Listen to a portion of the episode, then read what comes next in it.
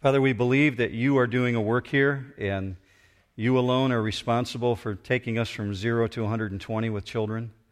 And it's for a purpose. It's because you want to train a generation. And you want to have a group that's set aside for your purposes to learn about you. We thank you for the parents who are willing to bring the children and put them in the children's ministry to help them be educated in your teachings. We ask, Father, specifically for the volunteers that as they teach, for the teachers as they lead, that you would allow them to teach accurately the things that belong to you, to represent your word well. We ask, Father, for the safety and protection over our children's ministry. But God, I also ask for your blessing upon this, that you would continue to grow it to the degree, Father, that we just are going to run out of space because you're expanding your kingdom. We ask especially for Debbie and her work in leading that you would bless her, Father, and protect her. Put your shield around her and her family. Thank you for the work that you've called her to do. Father, we put all this in your hands and ask it in Jesus' name. Amen. All right. Thanks for coming up, kids.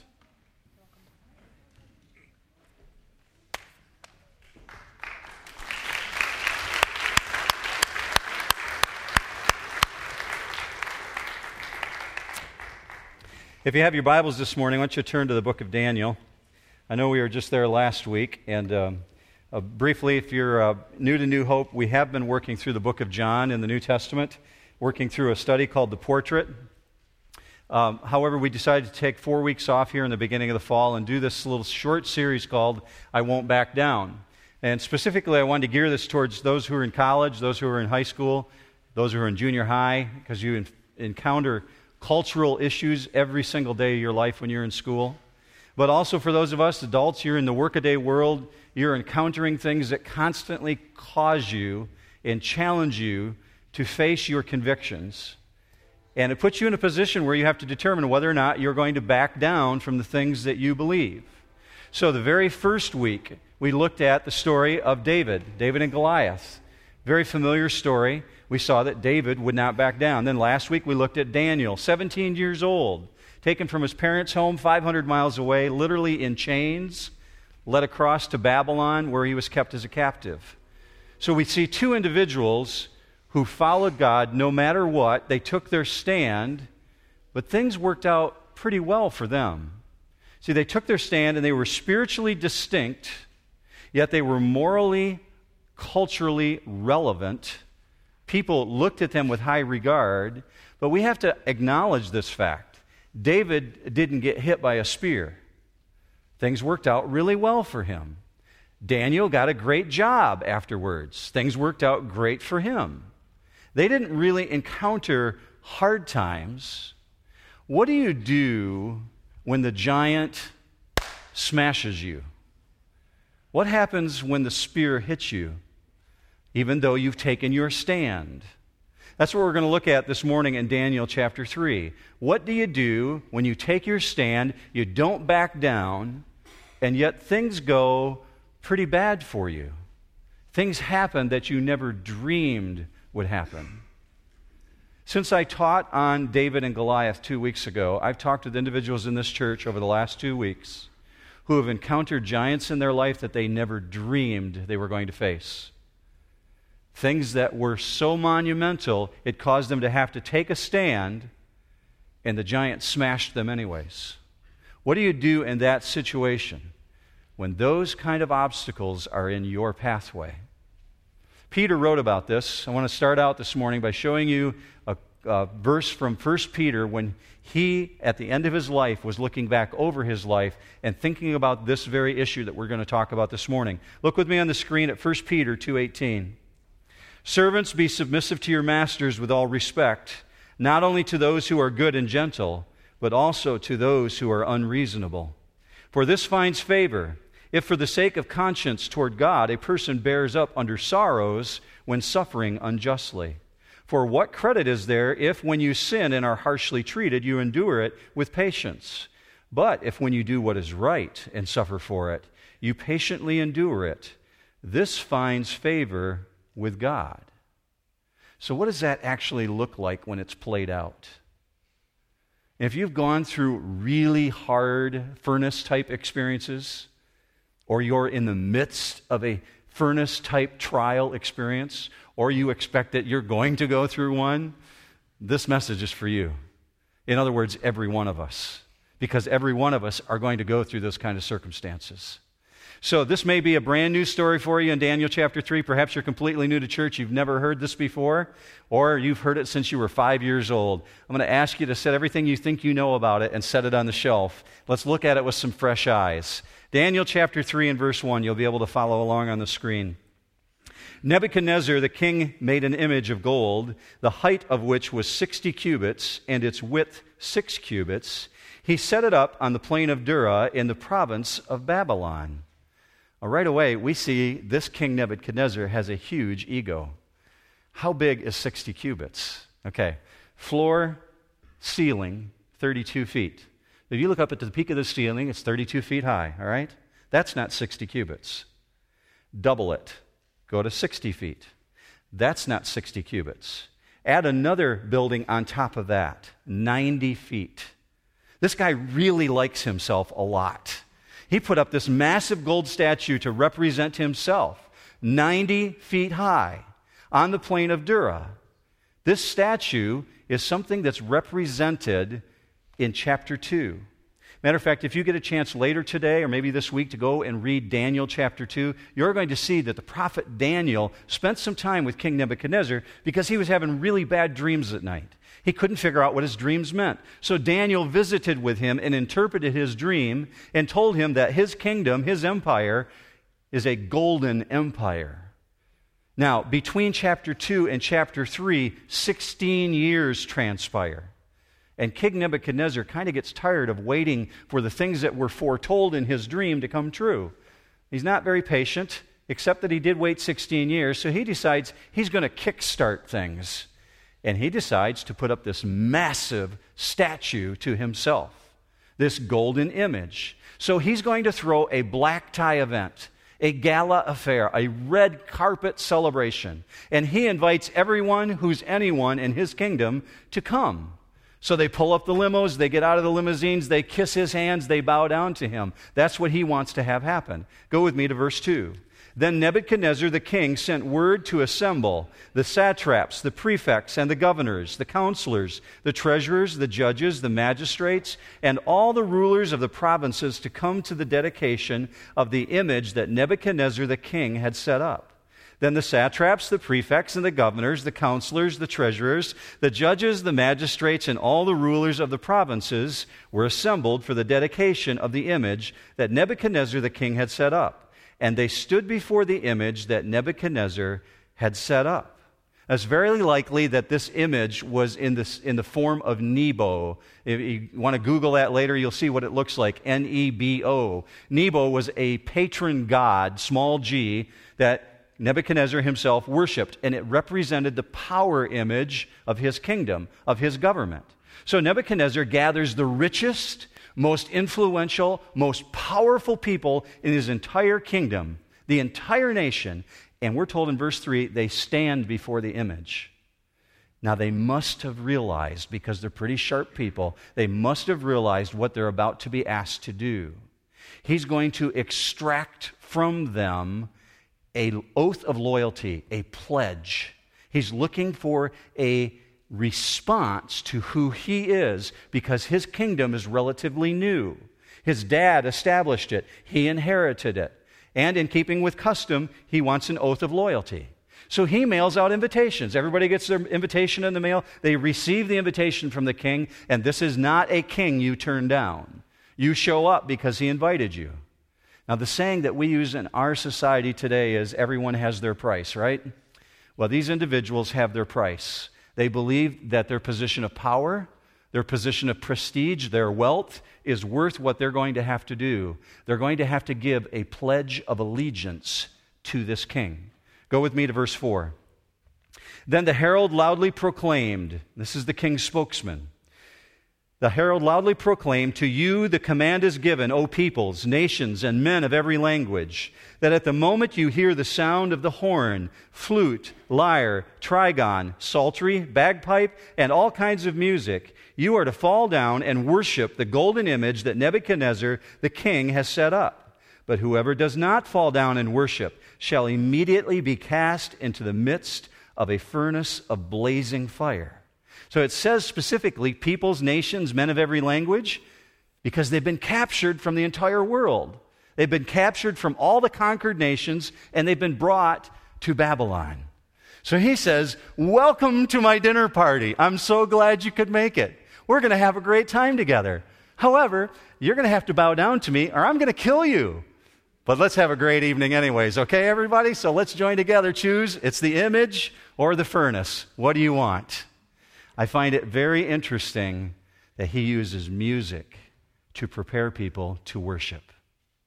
This individual recognizes that people's hearts are moved through music to prepare them to worship. In this case, God, small g. He's no fool. The celebration is about to begin. The big band is ready to play. Go with me to verse 7. Therefore, at that time, when all the peoples heard the sound of the horn, flute, lyre, trigon, psaltery, bagpipe, and all kinds of music, all the peoples, nations, and men of every language fell down and worshiped the golden image that Nebuchadnezzar the king had set up. So I'm working through this this week and I'm remembering our study in the book of Revelation. And you remember the writing that John gave us? Every nation, every tribe, every tongue, every language bow before the king. The music that we hear in heaven. What you see here is Satan trying to recreate for himself the same things that God acclaims for himself. And according to the king's plan, it's going to be a spectacular ceremony. So imagine with me the intimidation factor that's taking place here. You've got a 90 foot high gold statue that the king has erected to himself. An awesome image towering above this huge crowd of dignitaries. Close by is a roaring furnace you can smell the smoke in the air. It's so intense, you can feel the heat. And the king, by the way, owns the Royal Philharmonic. And he's about to give them a signal. Everyone knows they must choose. So the orchestra conductor's baton is in the air. Everybody's got to make a choice. And at one moment, they all bow. The word that's used, prostrate themselves, is proskuneo, and it means flat out on their faces, worshiping full on this golden image. All the foreheads to the ground, except in the midst of the crowd of movers and shakers are three guys.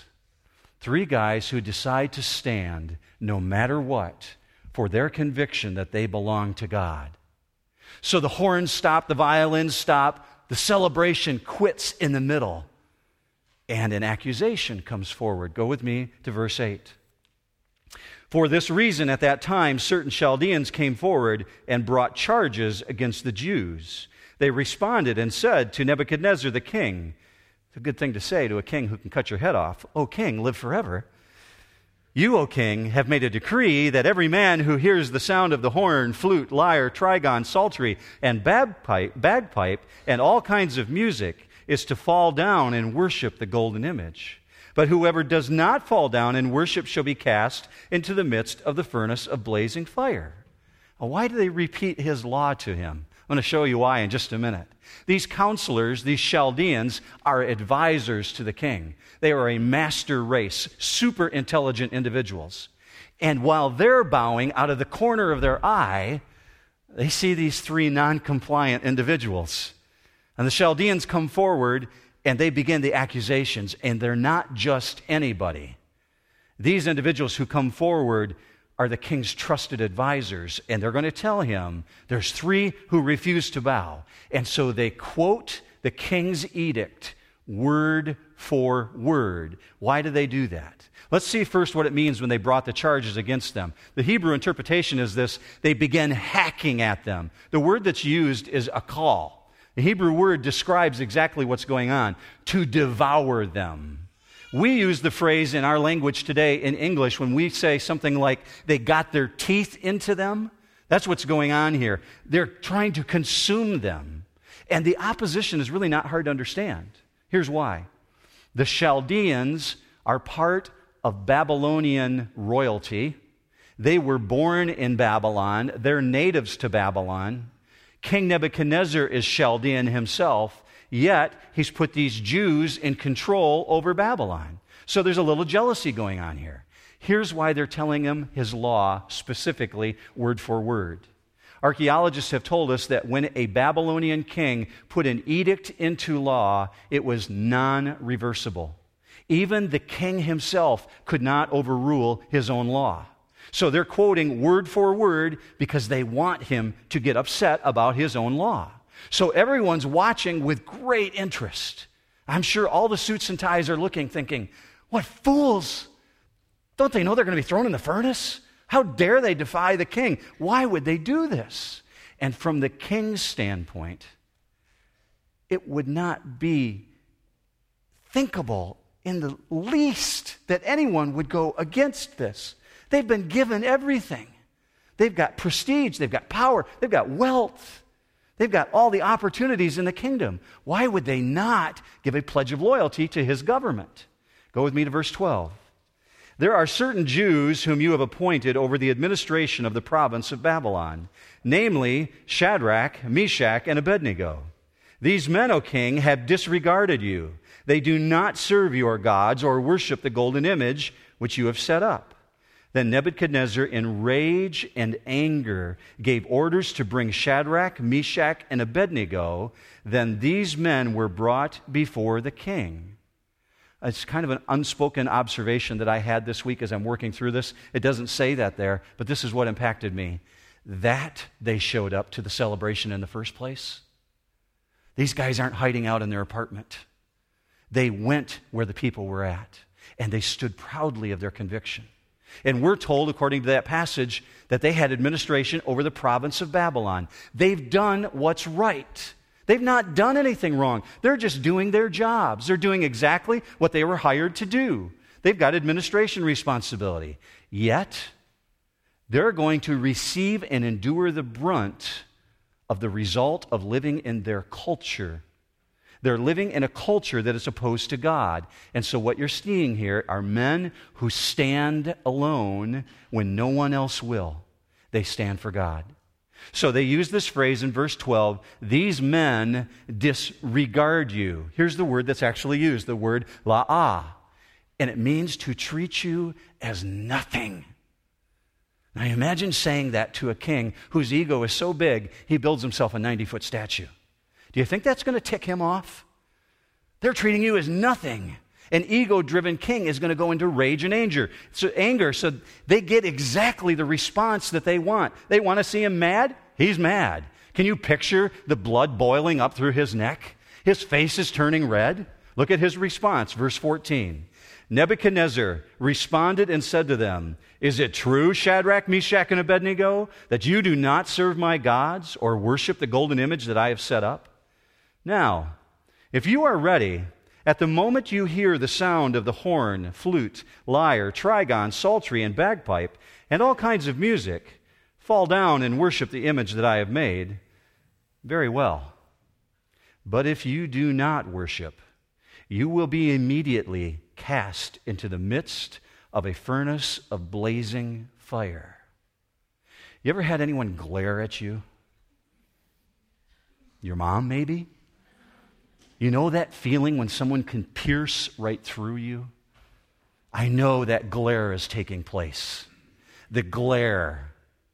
He controls himself, yet the anger is seething inside him. Why did he ask it this way? Is it true? Is it true? Is that just a rhetorical question? I spent my childhood answering rhetorical questions from my mother. Mark, do you want a spanking? Mark, do I look stupid? I answered that one once. Had my own furnace experience, let me tell you. it was not pretty. This, this question that's being asked is asked for a specific reason. He fully expects them to reject their conviction. He fully expects them to back down. Why? Because most people would. He knows that they're taking a stand because of their convictions. When you face individuals who challenge you about your conviction about God, their hope is that you're going to back down. That's what you see here. He wants them to back down. So let's call this confrontation for what it really is. What's really going on here in this conflict? This image, this 90 foot statue, represents the kingdom of this world. It is an image that represents his government. He wants a pledge of allegiance to it, he wants people to bow to him. Yet, these three individuals who belong to God, who have taken their stand, understand that the image of God is imprinted upon them. That's what we're told in Scripture. God has put his imprint upon us. Three guys in whom the image of God dwells. Look with me up on the screen, Colossians 3:10. You, speaking of the church, have put on the new self who is being renewed to a true knowledge according to the image of the one who created him. You're being renewed through the image of God upon you. So, in this sense, we are God's representatives. So, the real issue that's going on here is this Will the image of God impressed upon you back down and bow before the image of man? That's what Nebuchadnezzar sees here. And they take their stand because their loyalty to God is greater than their loyalty to the things of this world. No doubt in my mind, Nebuchadnezzar the king greatly values these executives. He personally promoted them, he put them in their positions of power. Matter of fact, if you go back to Daniel chapter 1 from what we read last week, they were found to be 10 times better than any other executives in his corporation. He really liked these guys. So that's why I think he's giving them a second chance. So at this moment, the orchestra leader has his baton back in the air. The horn players have drawn a breath. The people with the stringed instruments have their bow ready to play, and they're waiting for the response. But what came from the king's lips next sealed the deal for people who belong to God. Look what the rest of verse 15 says. And what God is there who can deliver you out of my hands. Oh, he should not have said that. That was not a response that should have been given. And if they were wondering before where their position was at, you know now why they made the stand that they did. Who will be able to rescue you? So if their response to him, what you see in verse 16 next, seems abrupt, there's a reason why. They love God with all their heart. It reminds me of what Paul wrote. Look with me up on the screen, Acts 20 24. I consider my life worth nothing to me, if only I may finish the race and complete the task the Lord Jesus has given me the task of testifying to the gospel of God's grace. So, watch what people of God do in the face of death. Verse 16 Shadrach, Meshach, and Abednego replied to the king, O Nebuchadnezzar, we do not need to give you an answer concerning this matter. If it be so, our God, whom we serve, is able to deliver us from the furnace of blazing fire, and he will deliver us out of your hand, O king. But even if he does not, let it be known to you, O king, that we are not going to serve your gods or worship the golden image that you have set up. I'm sure at that moment the orchestra leader put down his baton, everybody lets their breath out. They put down their stringed instruments. All of Babylon's assembled who's who is watching. And at this response, they understand that they've taken a firm position. There's no turning back. We do not need to give you an answer. The Hebrew interpretation for that is there's no need to defend ourselves. We know why we're taking our stand.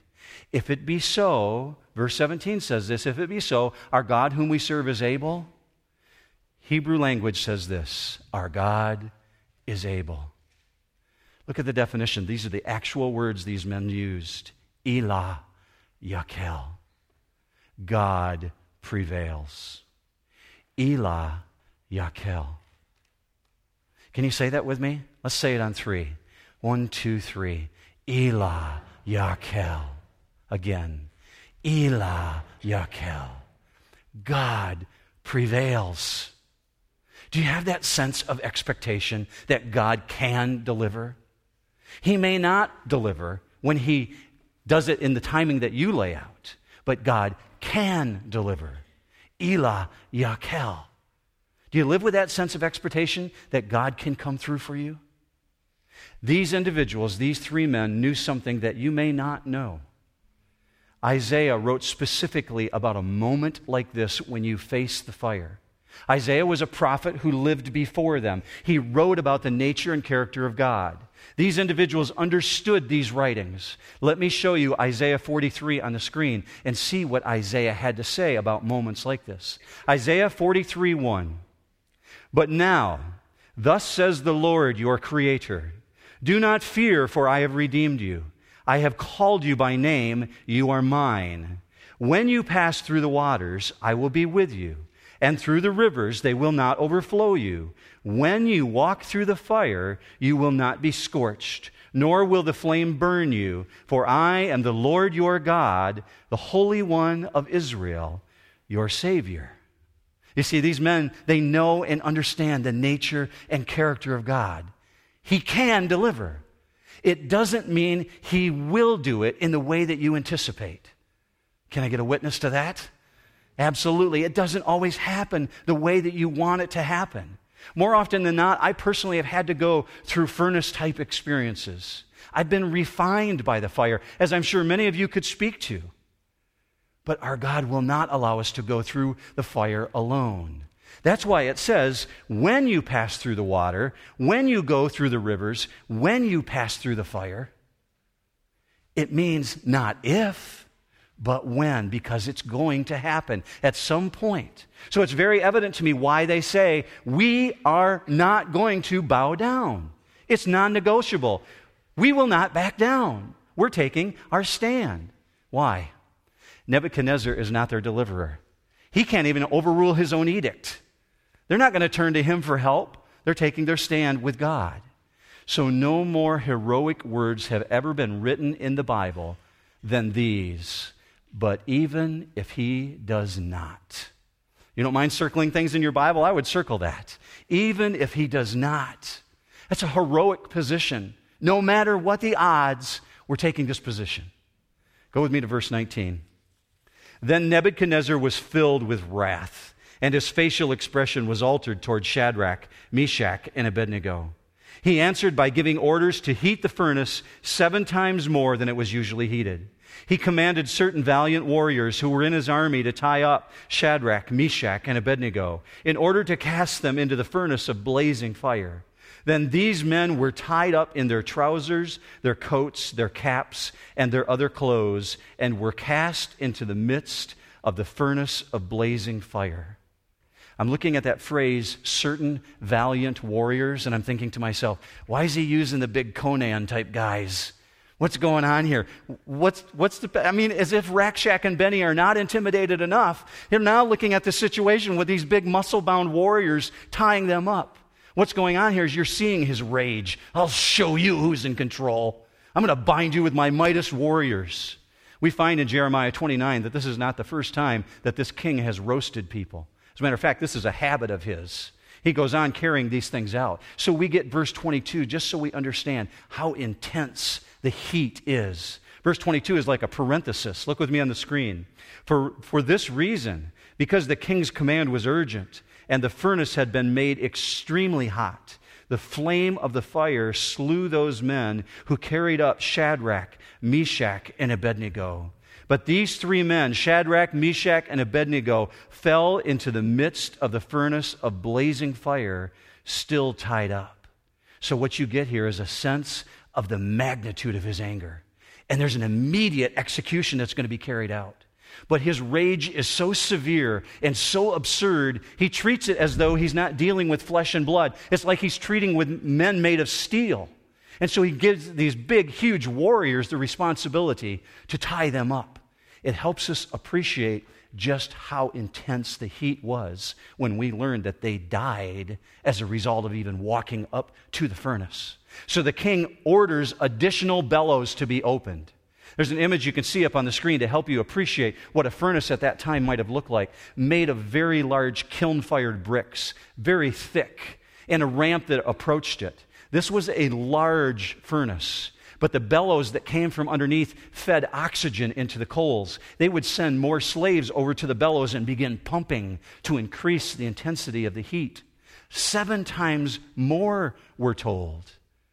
No mortal could possibly survive a moment in that furnace.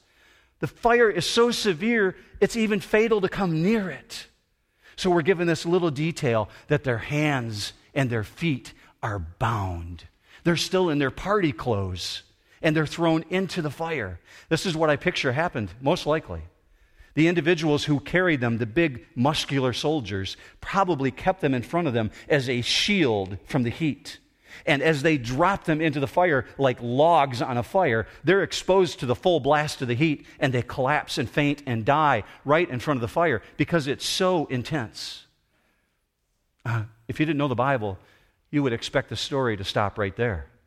Soldiers carry them up, they drop them, and they themselves die. And people who belong to God are killed all the time for their faith. But the story doesn't stop right there, does it? Our God steps in. The king looks to the furnace and he sees something moving, something no one expected, something that's never happened in the history of the world.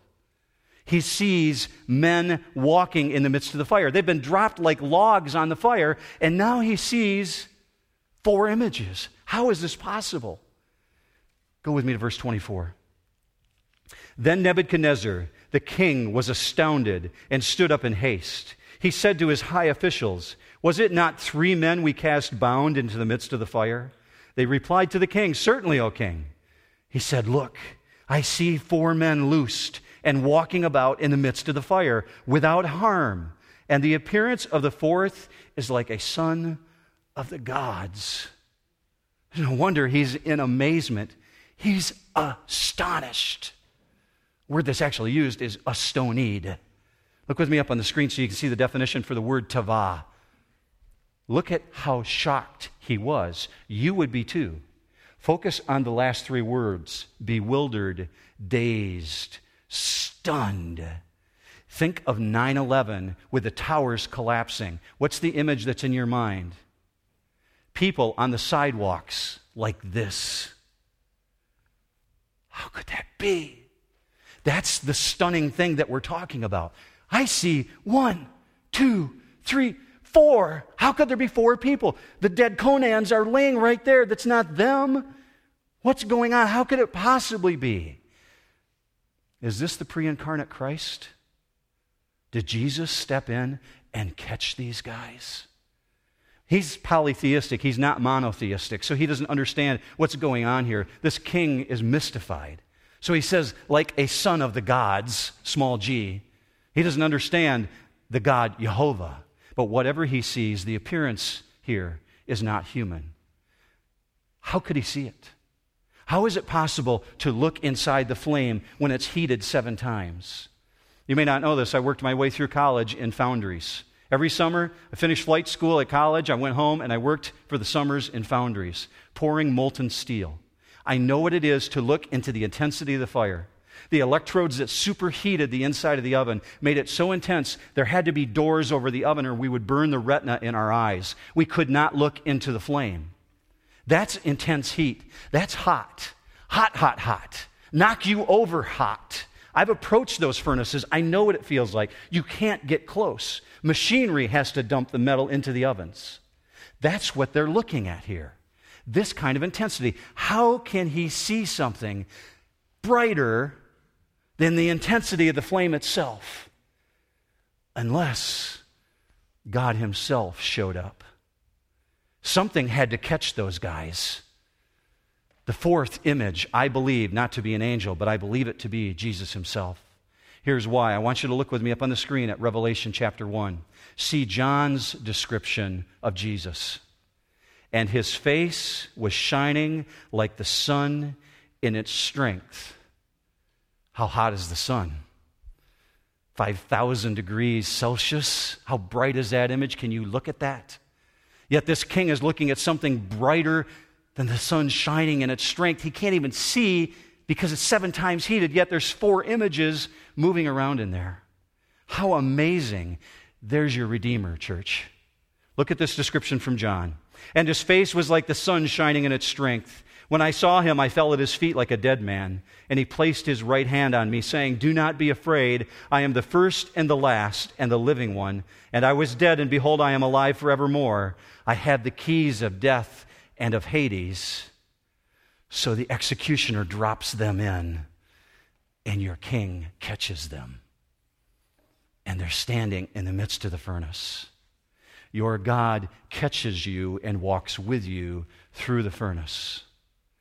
When you go through the waters, I will be with you. When you go through the river, I will be with you. When you go through the fire, I will be with you. That's what he promised in Isaiah 41.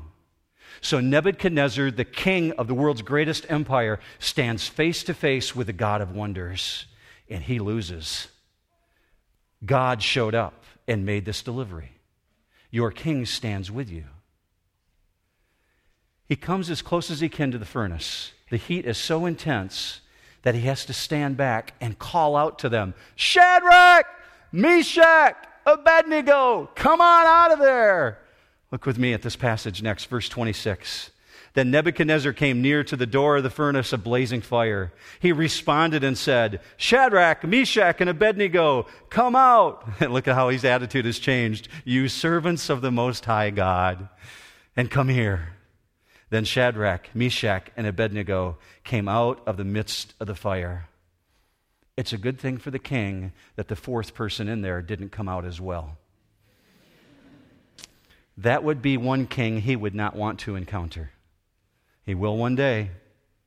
Babylon now is witness to the full extent of God's miracle in the way that he delivered, because the God who created fire shielded them from it.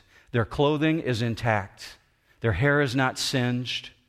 They don't even smell like smoke. And when I saw that detail, I thought, that means somebody had to get in close enough to go, they don't smell. What's going on? Because if you've been to a bonfire before, you know you can't get rid of that smell. Go with me to the next verse, 27. This is where it begins to end. The satraps, the prefects, the governors, and the king's high officials gathered around and saw, in regard to these men, that the fire had no effect on the bodies of these men nor was the hair of their head singed, nor were their trousers damaged, nor had the smell of fire even come upon them. Verse 28. Nebuchadnezzar responded and said, Blessed be the God of Shadrach, Meshach, and Abednego, who has sent his angel and delivered his servants, who put their trust in him, violating the king's command and yielded up their bodies so as not to serve or worship any God except their own God. If you don't mind circling one more thing in your Bible this morning, circle, blessed be the God. Here's why. It's not just that the church is watching you when you go through your furnace experience. Godly people watch godly people. Godless people, like this king, watch the godly go through their furnace experience. But what's the result of this trial? Look who gets the praise. Did the king say, Blessed be Shadrach, Meshach, and Abednego? No. Blessed be the God of Shadrach, Meshach, and Abednego. God gets the praise as you go through the furnace experience. Now, understand this very clearly. Faithfulness to God does not guarantee that you will not have tribulation in your life. What it guarantees is that God will go through it with you. Even when you don't feel like He's there, He's there. So, this portion in verse 28, when it says they yielded up their bodies in worship to God, takes me back to where we ended last week, Romans 12 1. Let me remind you of that. Look up on the screen. Therefore, I urge you, brethren, by the mercies of God, to present your bodies a living and holy sacrifice, acceptable to God, which is your spiritual service of worship. And do not be conformed to this world, but be transformed by the renewing of your mind, so that you may prove what the will of God is, that which is good and acceptable and perfect. I want you to remember this when you leave today. There's only one thing that was lost in the fire. You'll find it in verse 20 and 21 and 23 and 24 because it's repeated four times. What was lost in the fire were the chains that bound them the things that held them as captives. The things that delivered them to death are the things that were left behind through the furnace experience. That's the only thing that was lost. They're no longer bound. Verse 29, this is the end. Therefore, I make a decree that any people, nation, or tongue that speaks anything offensive against the God of Shadrach, Meshach, and Abednego shall be torn limb from limb, and their houses reduced to a rubbish heap, inasmuch as there is no other God who is able to deliver in this way. Then the king caused Shadrach, Meshach, and Abednego to prosper in the province of Babylon. So the king asked a big question just moments before Who is there who can deliver you from my hands? And now he answers his own question. He says, There is no other God who is able to deliver. The king completely reversed his position. Why? Because three guys decided, I won't back down, no matter what, no matter what the circumstances. And their attitude greatly affected the rest of the nation. I want you to hear this. Your battle, the furnace fire experience that you go through, is not just about you, it's about everyone watching you. Do you know that as a result of what these guys did, the entire nation was now set free to worship the Lord God, Jehovah? No longer any fear.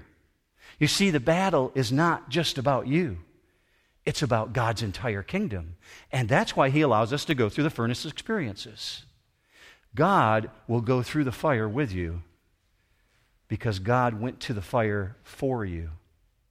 The Lord Jesus Christ crucified and died and went to hell, we're told, and took the gates and the keys of hell by storm. He said in Revelation, I am the first and the last. I hold the keys to death and to hell. The one who will go through the fire for you is also the one who walks through the furnace experiences with you. You don't know that Jesus this morning, I would love to talk to you about him this morning. Because if you want to avoid the fires of hell, you've got to have a relationship with him. That's what Scripture tells us. Would you pray with me, church, that God will seal these things in our heart?